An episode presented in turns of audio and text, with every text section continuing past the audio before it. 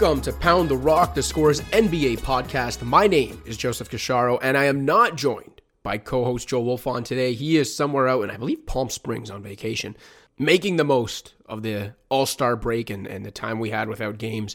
It's like an NBA player, it's just going off to some tropical destination to mark All Star week. Anyway, with Wolfond away, I figured uh, it made sense to bring in someone from the Atlanta scene who can talk Hawks with us in the aftermath of the Nate McMillan firing and cover, you know, all of the fallout from that, including some questions, frankly, regarding Trae Young and, and not just his future in Atlanta, but maybe the things Trae Young needs to do better and not just on the court.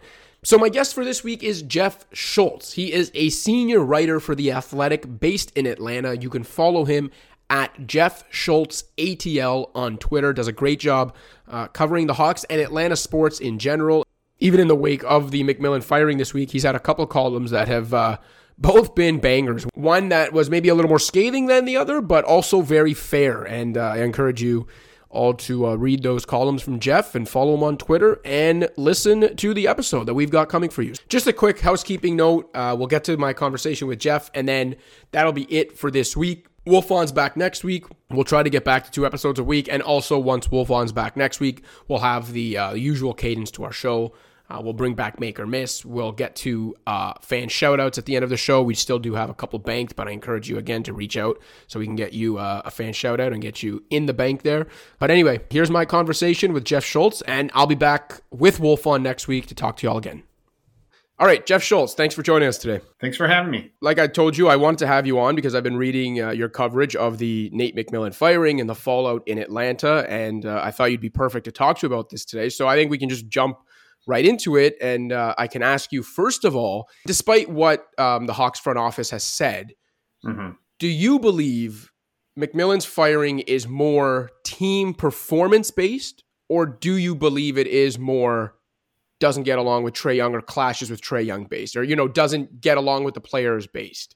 I think in in these situations, and particularly in sports, people are always looking for black and white answers. Yeah. Like it has to be his fault or his fault, right? Um, and and I think there are deg- degrees of gray in here. The truth is, uh, if let's start with Nate McMillan, um, was a head coach, I believe, for like 25 years. Uh, he won a lot of games. He's been fired a couple of times, obviously, but um, generally viewed as a solid coach. Definitely old school, good guy, thoroughly professional, respected, certainly among his peers, um, but old school. Uh, and I, I, would say, you know, probably has faults because he has a way of doing things. Um, and maybe his um, messaging or his manner doesn't always connect with certainly the younger players uh, today.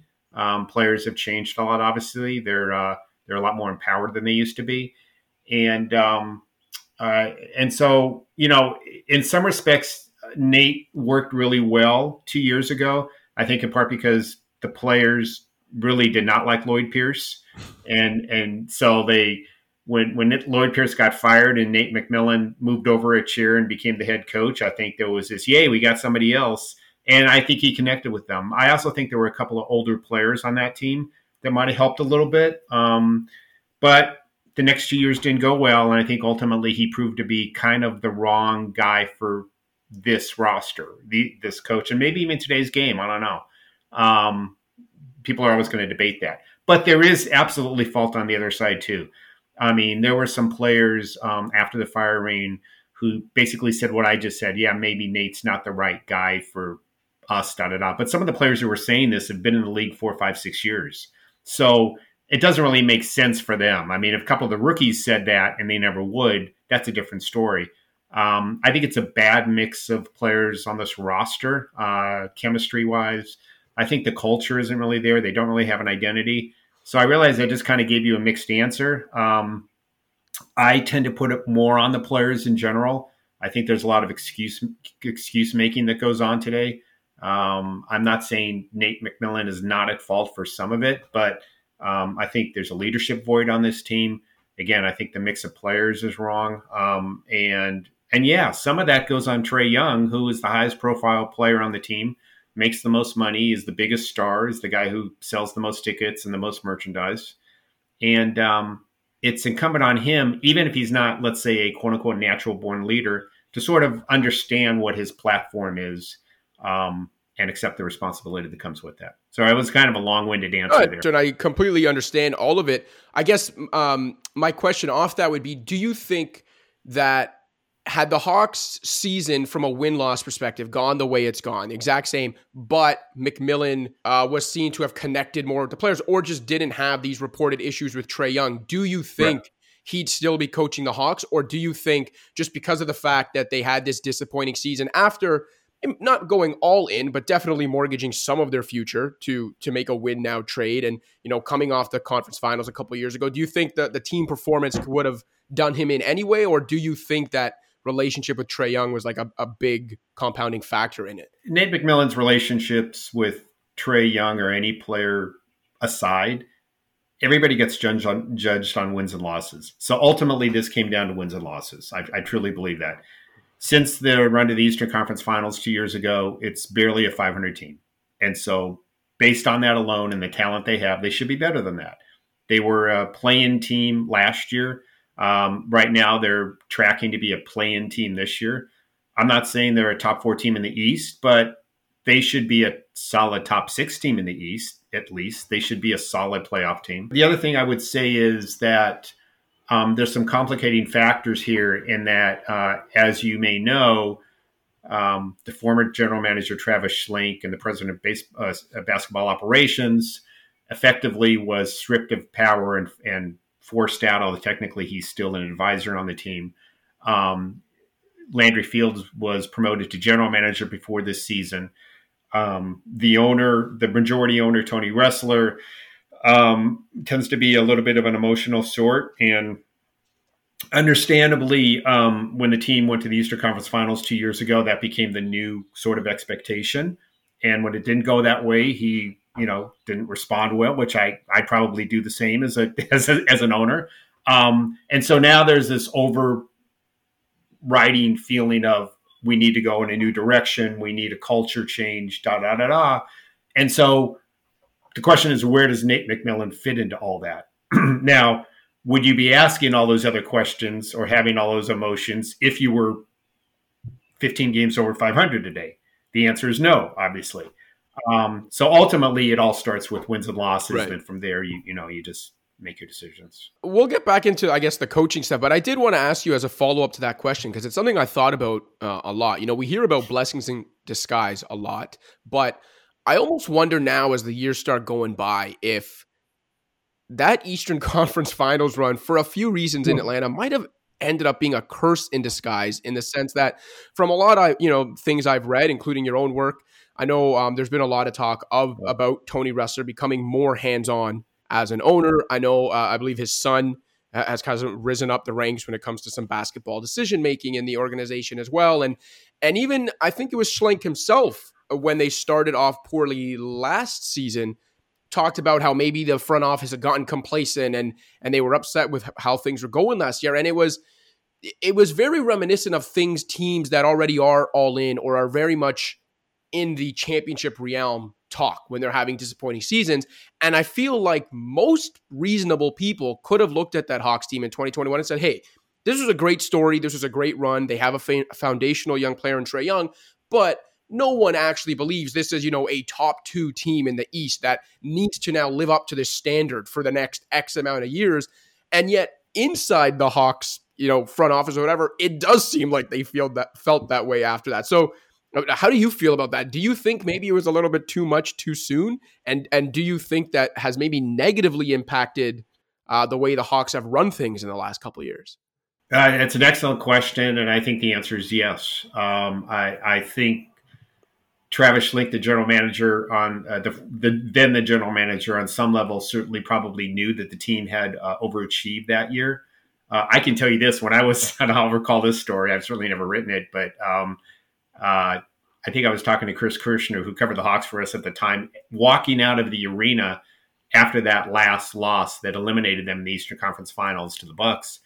And I said to him, I turned to him, I said, you know, it's going to be different next year. I said, this was, I mean, I, as we as we were walking out of the arena, I said it's going to be different next year. Uh, they're not going to surprise anybody, and I believe I believe now what I believed then, which was that was a team on the rise. There's no question that was a young, fun team on the rise. They were getting better, but equally important was to recognize that that, to your point, was not a quote unquote top two team. They were that year. Um, they ran into a, a, bit of good fortune. You know, the Knicks, the Knicks were a little bit of a mess, taking nothing away from what the Hawks did. The Sixers, as we you know later learned, were a little bit of a mess. Yeah. But again, the Hawks played really well that postseason. They won huge, not just huge games, but they won huge games on the road in difficult buildings to, to win in, in New York and Philadelphia. Um, and they gave Milwaukee a run. Mm-hmm. Um, and Milwaukee went on to win the, the championship. So I, uh, I, I do believe that um, there was overachievement that year. And I, I, think, yeah, people, we see this in sports. This isn't exclusive to the NBA or the Hawks. People get drunk on success, right? And um, here in Atlanta, actually, the Falcons uh, went to the Super Bowl in 2016. While everybody remembers it for, you know, the horrible collapse and led to the loss, the truth of the matter is that was a really, really good, fun team on the rise, a lot of young talent. And then they made mistakes the next couple of years, again, because they sort of were drunk in believing that all those young guys, you know, were ready to step into major roles now, ready to take over. And um, it's hard in sports. Winning is so fragile, right? I mean, you've seen it. I'm sure you see it there in Toronto where you are. Winning is so fragile because you you you see guys having success, and it's hard to step back and say, okay, is this the reality of the situation? Um, and that's why the great teams in professional sports that are able to reload every year and make tough changes and know what kind of not just the talent of players in the locker room, but the mix of players in the locker room. You know that that's, that's a really that's a really tricky, difficult thing. Um, short answer to your question is yes. I, I, do think there was a. I don't know if I want to say it was a curse, but of I course, do think yeah. it led. To, but it led to it led to some mistakes. It led to sort of this false expectation of of where they were at that time. Yeah, that, that's what it seems like on the outside for sure. Going back a bit to the McMillan stuff, and I know you mentioned it actually earlier already in this episode, and and you had written about it in one of your latest pieces as well. That Clint Capela uh, basically full out said that perhaps Nate McMillan's old school messaging wasn't getting through to players or anything. Like from your perspective and being around the team, like what do you think that old school messaging is? Was it just the way he literally delivered messages when they're going through film studies and practices? Was he too hard on them? Like what, from your vantage point, what do you think quote unquote old school messaging means and why was it such an issue with this team? I would take it generally speaking, much like a lot of the quote unquote old school coaches that used to be you know, Bobby Knight could not coach today in basketball. right, right, yeah. Um, because the personality of players is different. Again, like I said earlier, players a lot more athletes, even at the college level, are much more empowered now. Um, a lot of the old ranting, you know, sideline football coaches would not be okay. You have to deal with personalities more. Um, I, I, a lot of head coaches now are as much psychiatrists as as they are as they are X and O people, right? It's it's managing personalities and and I, I, I would say certainly with younger players, maybe not so much Clint Capela. I think Clint Capela and to some degree John Collins are trying to give big picture, you know, well thought out answers that for everybody. Um, but I, I think they were speaking more of the younger guys on the roster and and a lot of times coaches, let's say the old school coaches like Nate McMillan, I won't just say him, are interested in winning today, winning now, and they trust veterans more. Um, and they know that when they give a certain message, their expectations are going to give a message and the guy's going to go do it, as opposed to um, maybe development, as opposed to maybe cultivating, nurturing. Uh, I hate to say too much because I don't want to shortchange Nate because he, again, he was a head coach for 25 years. Yeah. I'm sure he developed a lot of young players. But I would just say we could acknowledge that things in sports have changed over the past several decades.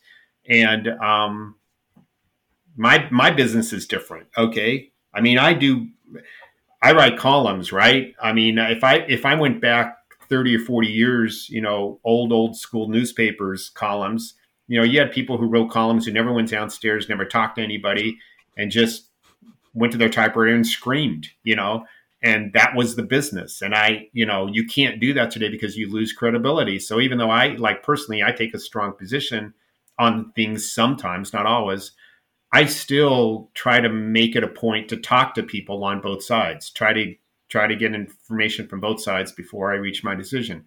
Um, I think and in your business, I mean, all businesses have changed. I just think, I just think coaching has changed a lot. I think coaches would tell you coaching has changed a lot, and um, it's hard for some guys, and that's why um, a lot of owners, GMs, decision makers are looking for the next edgy you know, I don't want to say new wave guy who basically connects with athletes because it's really about connecting with them and and getting them to to be motivated and developed every day and come together. And it's not an easy thing to do. It's not easy for for coaches. It's not easy for teachers and middle school and, and anything. It's not. It's, it's it's a difficult thing to do to tap into today's today's player. And especially when there is, you know, a pressure to win and to, you know, live up to a certain standard that perhaps the roster isn't capable of living up to. One thing I thought was interesting that Landry Fields, who's now the general manager uh, of the Hawks, in case anyone listening to this wasn't aware of that, uh, yeah. said, said the last couple days that he felt he, I felt I needed to light a fire under the team. Our objectives haven't changed this season. And look, I, I know again, as we said, you know, they have a bad, disappointing record. They're under 500 after a, a big win now trade that involves selling off some of their future assets. I know Nate McMillan could be unimaginative offensively and, and didn't mesh with their star player and some of the young guys. I know all that. And I, Landry Fields can say, you know, that they they needed a fresh voice and and acknowledge Atlanta's inconsistency this season and all that. But I always cringe a little when a front office person says that one of the reasonings for firing a coach is quote unquote lighting a fire under team's ass. And the reason I cringe is because to me, that reeks of desperation. You know, as opposed to, hey, we we think we needed a new voice. We think we needed a coaching upgrade. Here's why, like, we, we, the team isn't good at whatever it is. As opposed to, we really needed to light a fire under these guys' ass because at that point, that almost every single time really means we got a problem on this team and we don't know what to do about it. And it's just uh, easier to fire the coach. And here's hoping this works and motivates the team. And that is rarely a good recipe. And I know, hey, some Hawks fans might say, well, didn't it work? You know, a couple years ago with Nate McMillan, and I get that, but look where we are. It, it's a very desperate reason to fire a coach, and I know it's not the only reason, but I don't know. I how do you feel about that? Because when I read that in your story and that Landry Fields had said that, I cringed a bit, saying, "Ah, this this is not going to go well." Yeah, I mean, I think it's the same reason sometimes GMs in a certain sport will make a trade just to shake up the locker room to, to get everybody's attention. Uh, and I, I think in terms of firing coach, you know, obviously it's easier to fire the coach than 10, 15, 20 players, right? You can't, yeah. you can't do it. But look, to your point, you and I can look at it, and I think most, I think all of your listeners, you know, will will think, wait a minute, the guy's making 10, 20, 30, 40 million dollars a year. Shouldn't that be motivation enough to go out and play hard? Um, does he really need some artificial quote unquote fire exactly. to go out and play hard to pull together? I totally get that. Um, now the flip side is I've never made 20, 30, 40 million dollars a year. so I'd like to I'd like to learn to see how I would react to that. But I would like to think that, you know, I would I would lean on the same love and desire and motivation I had when I was a kid and not making anything to to win and go out. And and I understand as you get older and have a lot of money, and you know most of us um, can't can't relate to their life. Um, that there's a lot of distractions. Um, it's easy to get sidetracked, and it's really hard. But I totally agree. I think he said that just because that's the bottom line is a, a, decision was made by Landry Fields and only Tony Ressler and anybody else who was in that room that Nate McMillan is not going to be our coach moving forward. Right. Like there's little question he was going to be fired after the season. Yeah.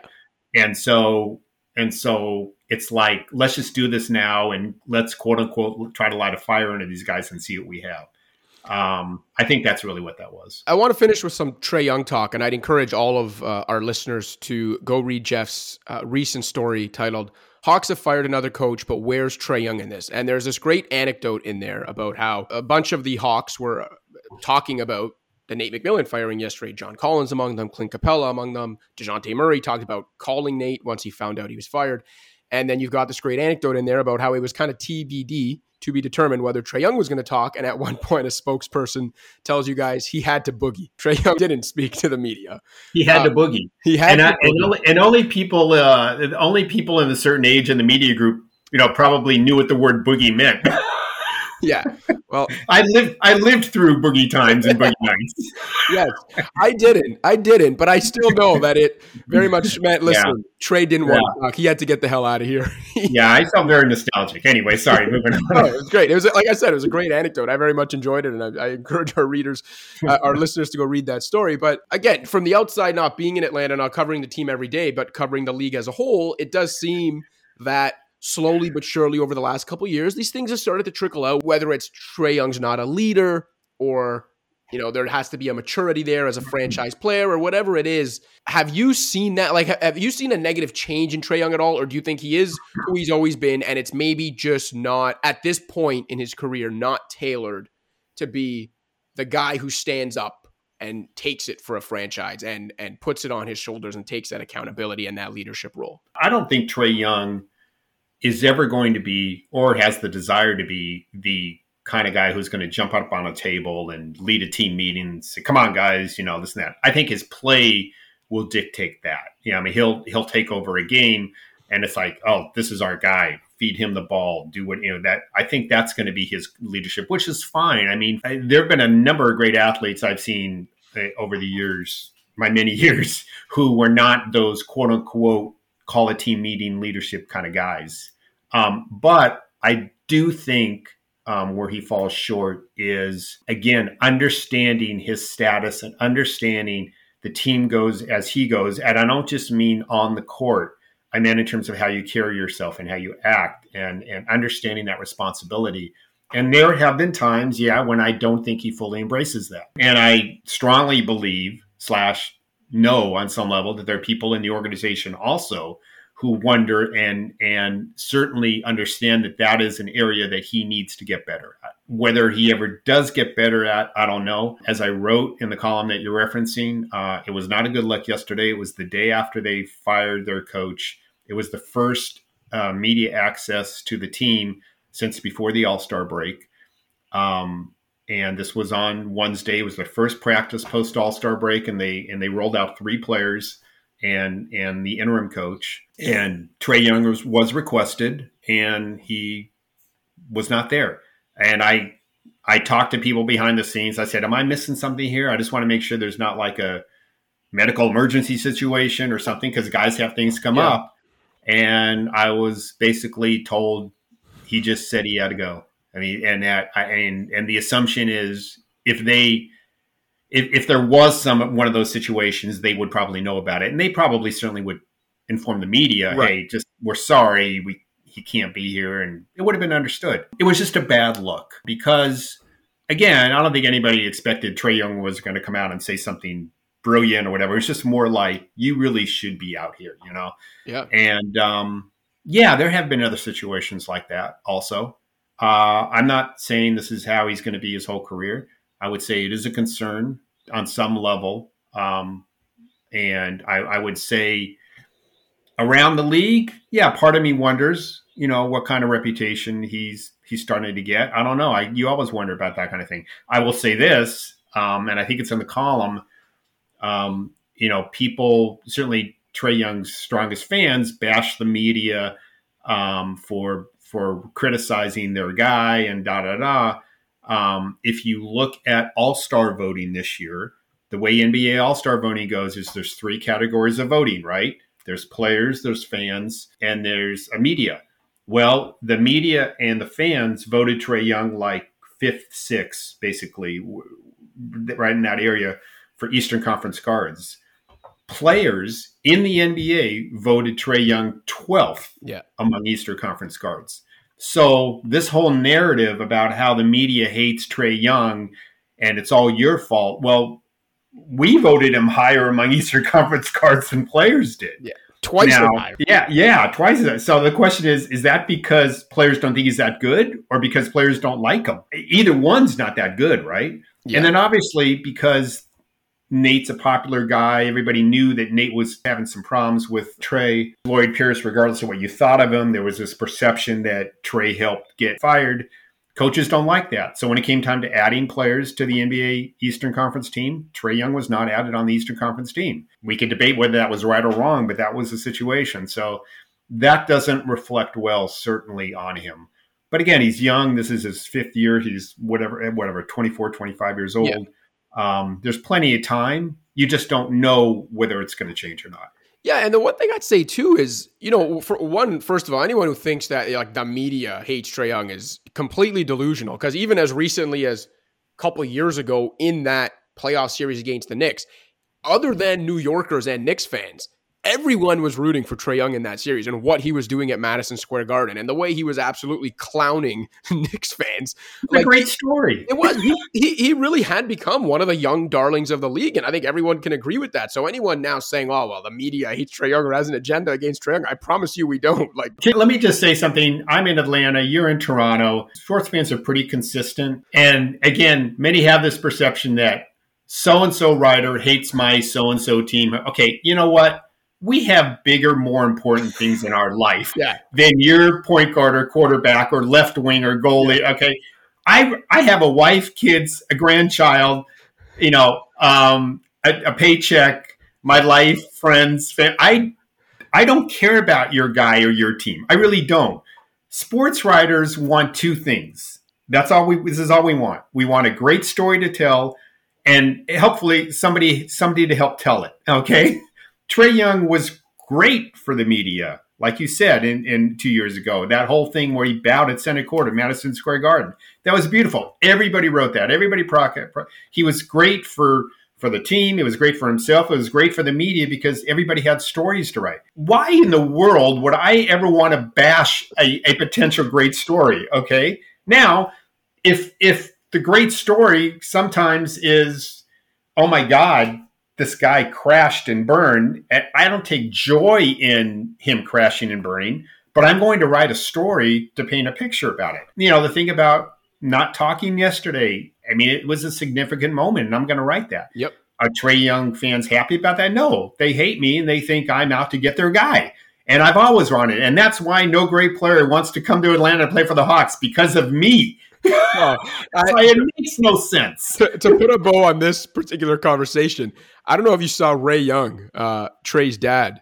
Tweet. He blocked. He has blocked oh, me on Twitter. So I, yeah. he tweeted yesterday, and I genuinely cackled. I laughed out loud when I saw it. he tweeted yesterday. It was a picture. It was like from behind, and it was I guess his youngest son or one of his younger sons walking into school. And what he mm-hmm. said was, "This is my sixth grader, and he's five eleven. He's already taller than Trae was at this age, and a better passer than Trae was at this age and I'm debating or I'm I'm concerned about whether I'd even want him to be in the NBA because of all the stuff Trae has to go through. And I genuinely cackled. Look, I I'm not minimizing that there are, you know, pressures and even when it comes uh, stuff related to mental health with athletes, I realize they're still human. I'm not trying to say, hey, you know, all your problems go away when you make the NBA.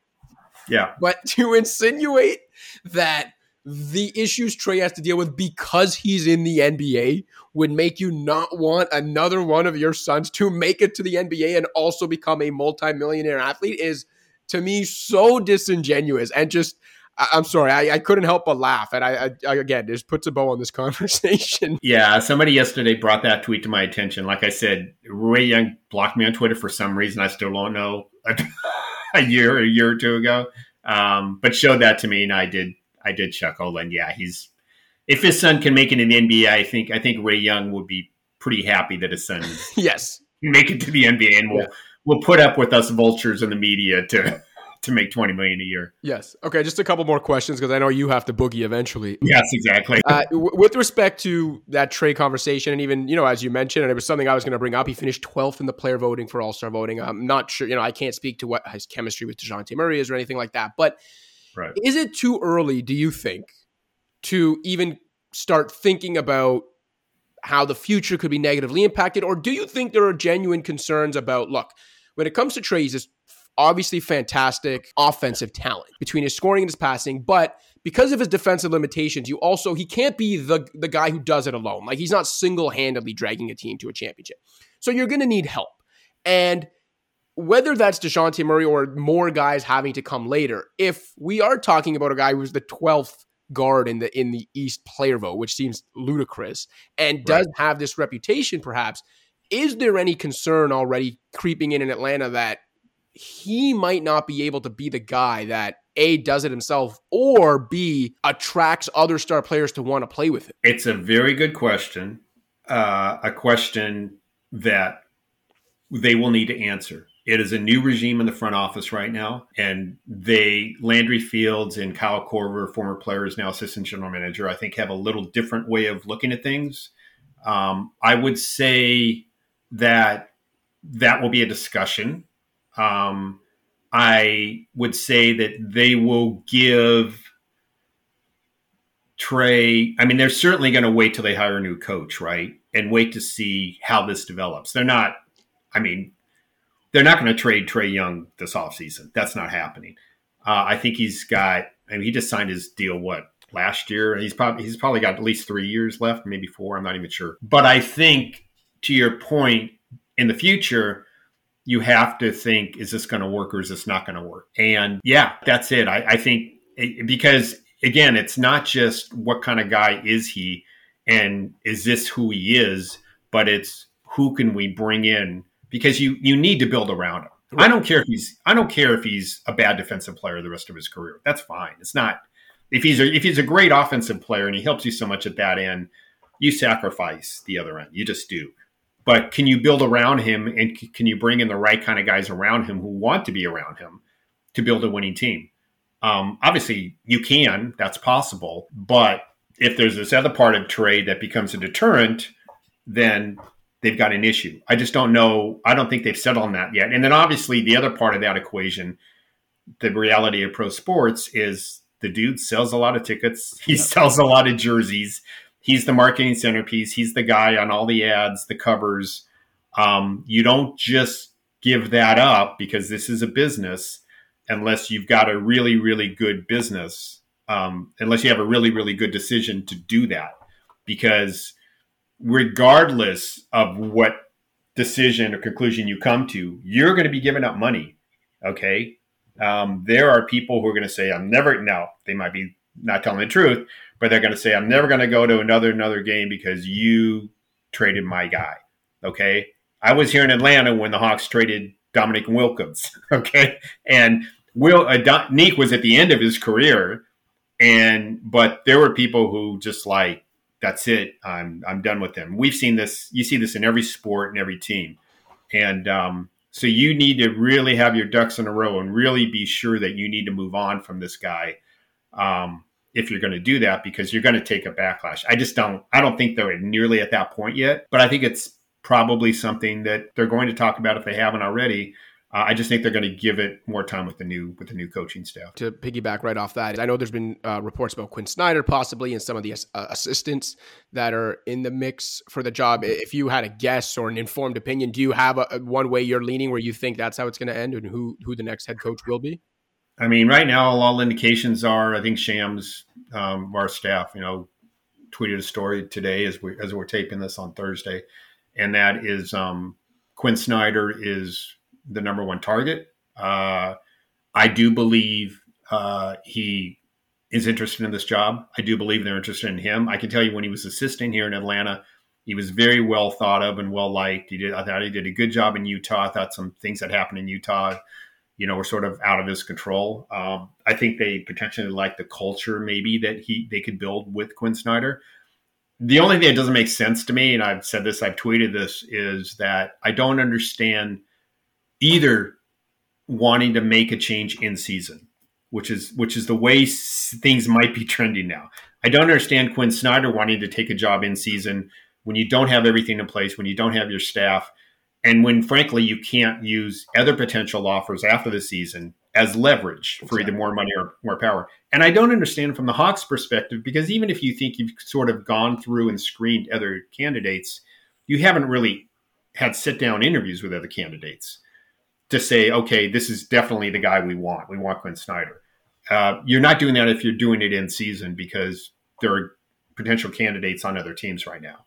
You'd have to wait till after the season. So I don't really get that. Um, maybe they would do it in season. I don't know, but I do believe yes that he is the number one target, and I do believe there's another pool of candidates there if he says no.